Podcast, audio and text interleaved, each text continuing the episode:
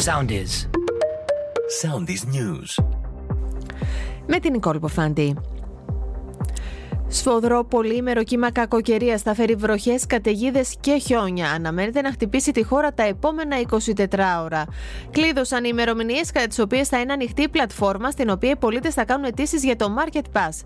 Οι δικαιούχοι του μέτρου θα κάνουν αίτηση έω τις 28 Φεβρουαρίου και θα δουν στους λογαριασμούς τους τα χρήματα για τους τρεις πρώτους μήνες της 3 Μαρτίου.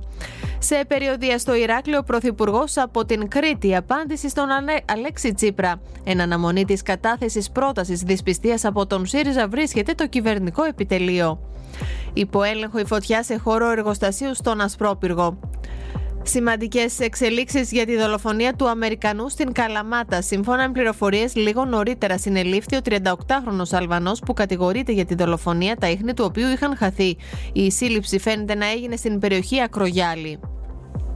Ακολουθήστε μας στο Soundees, στο Spotify, στο Apple Podcasts και στο Google Podcasts.